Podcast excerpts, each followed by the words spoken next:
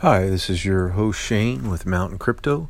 Um, today we are going to talk about the possibility of Bitcoin going to 50,000 and where that information comes from. We're going to talk a little bit about your taxes. We're going to talk about the SCE, um, maybe getting stricter, maybe get, being a little more liberal on ICOs. Um, we're going to talk about Iran uh, just a second on if that's affecting the price or not. And we're going to get right into it right after my little thank you for listening to our advertising in the at the beginning. Uh, we appreciate you supporting the channel. Uh, you can come to mountaincrypto.net if you want to look at our other stuff, or you can come see us at uh, YouTube at Mountain Crypto. And also, um, this is not tax advice, legal advice, or investing advice. We're not advisors. This is just uh, entertainment. We're telling you what we're looking at and what's interesting. So, with that, let's get right into it. Um, I know probably one of the most exciting things is the um, Bitcoin hitting 50,000, but re- in reality, we have taxes coming up. In 2019, we've talked about this before, the 1040 form is going to be asking um, if uh, we have had any cryptocurrency. Now, this latest uh, article that I'm sharing some of this information from is uh, January 10th, and it's uh, ibtimes.com. If you want to look at it, it was written by Ron Mendoza, and um, he wrote it on the 8th, actually. Okay, so he just mentions some key points um, that we've talked about before that the IRS is asking on the 1040 form whether we received, sold, sent, or exchanged or acquired any financial interest in any virtual currency. So, the good news is is, is um, the highlights of the good news are we're not going to have to pay taxes on crypto that we transfer to another wallet just because we transferred it to a wallet. Now, if you transfer it to like a Celsius wallet and you earn interest, you are going to have to report that. Or if you have it in a Coinbase wallet and they're doing stake, staking, you are going to have to report that. So, the IRS is going to offer more clarity regarding taxes and crypto with 45 frequently asked questions that are published on their website. So, you can check that out. Um, and I'll give you an example of that. Um, let's see here. The, see, the IRS is just trying to nail down if you're making money, if they can tax you on it. And um, I would recommend just being completely honest with them. Now, because the taxes have gotten more strict um, than they were year before, I am just sticking with the Coinbase um, platform because my CPA said that that format was good, and um, his name's Milt Miner. He's in Redlands, California. If you're interested, I'm sure he he uh, he appreciates the plug. Uh, he doesn't compensate me or give me any discounts for that. It's just uh, good to have someone that you know can can deal with these things. So I thought I would put the information out there for those that are interested. Now, um, I was going to read you the example that they gave here, but uh, I don't see it here. But one of the things was about the wallet is that that doesn't that doesn't define an exchange. Oh, here it is. So questions like uh, if you have made an exchange doesn't count if you've done a virtual wallet. So you go to their um, FAQs and you look at those 45 different questions and you can check that out. So that might help you a little bit.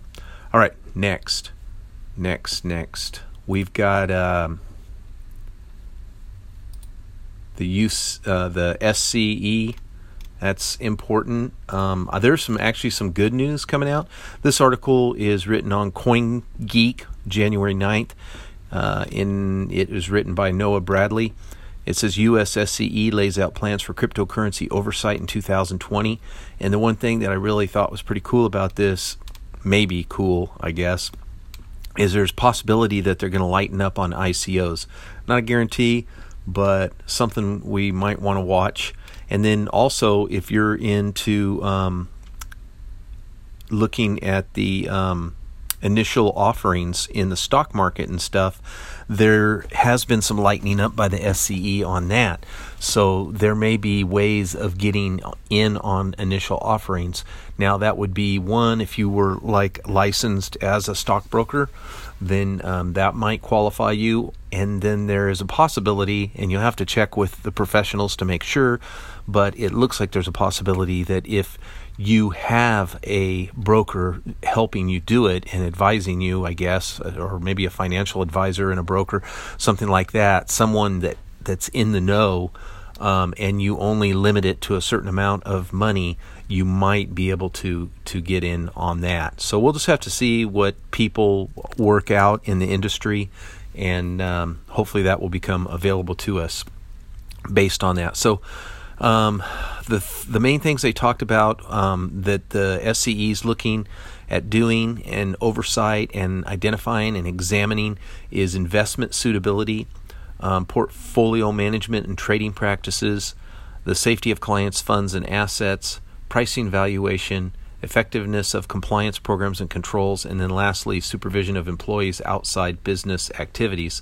So basically, they're just trying to make sure that um, uh, probably that these cryptocurrencies aren't competing with anything, that they're identified, that they're legitimate, that um, you know they're compliant with all these um, U.S. laws and regulation and all that. Um, so sounds sounds interesting. And then uh, says that the fact that the OCIE's publication, and um, this is something that the SCE has. Instead of just regulating everything, it says the SCE is regulating all forms of investment opportunities and financial vehicles that present potential risk to customers. However, the Commission needs to ensure that it monitors various facets equi- equally and equitably without showing discriminatory discriminatory reaction to one particular class. That fact that the OCIE's publication seems to indicate a review of the crypto space as more as a financial channel with less of an emphasis placed on initial coin offerings than previously seen could be an indication that the SCE is not going to continue its heavy-handed approach to the industry. So just have to see if SCE's uh, or i mean uh, ICOs, initial coin offerings, are something that's uh, going to be open up to us or not. Um, that would be nice.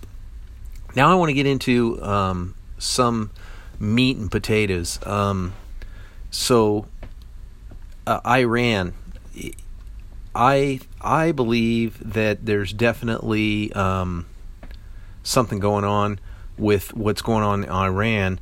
It, it's affecting the oil and the gold market is uh, I've read several different articles like this that don't even deal with cryptocurrency. But if you want to go to a cryptocurrency viewpoint, you can go to TradingView, and on January seventh, um, they uh, wrote an article called uh, well, Orbex has an article here: Gold and oil soar on Iran's military retaliation. They have a chart there showing how they jumped up, and boy, the way it jumped up, it's kind of a it looks looks a little bit like Bitcoin, maybe not exact, but a little bit like the way it did.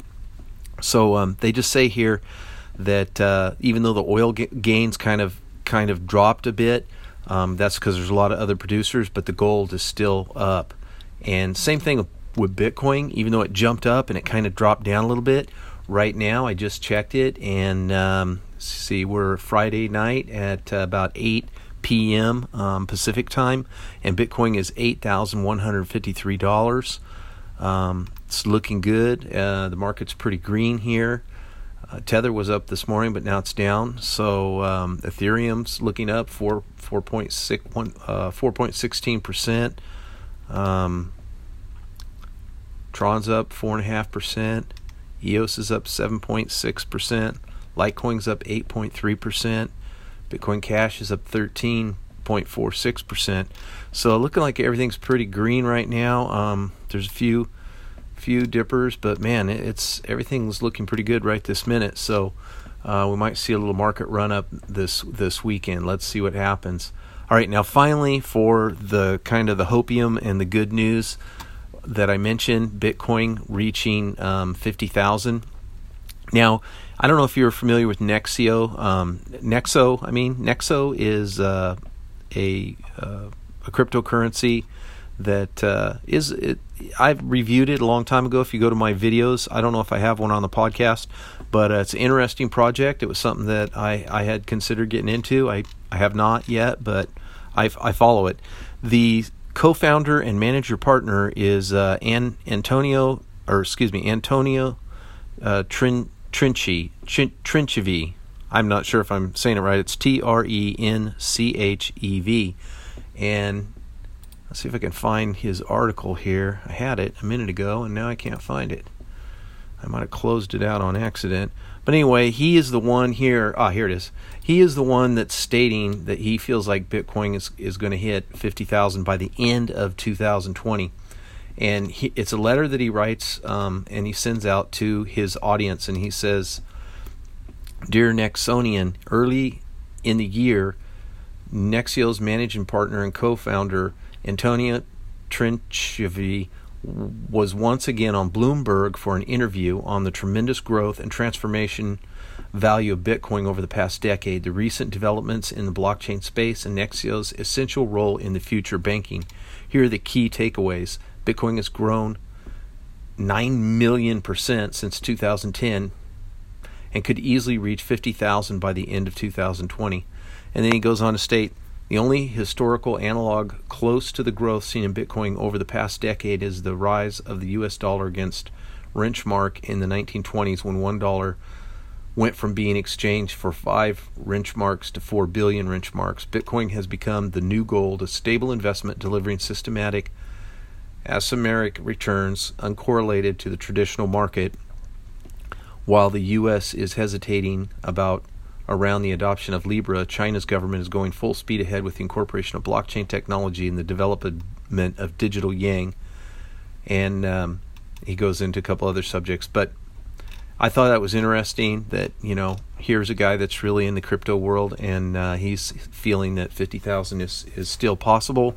Um, I, you know, I hope it is. I'm kind of throttling back a little bit my hopes of it getting you know between 50 and 100,000 and thinking you know that 30 to 50,000 would be you know phenomenal after the happening. We'll have to see what happens. But uh, you know a 10x is is is possible you know. So we'll just have to see what happens. And um, as I've been telling everybody when it's under $10,000 if I have a little bit of money then I buy it so you got to do what you got to do. Not a financial investing advice. Don't put in more into it than you can lose because it can dump out too.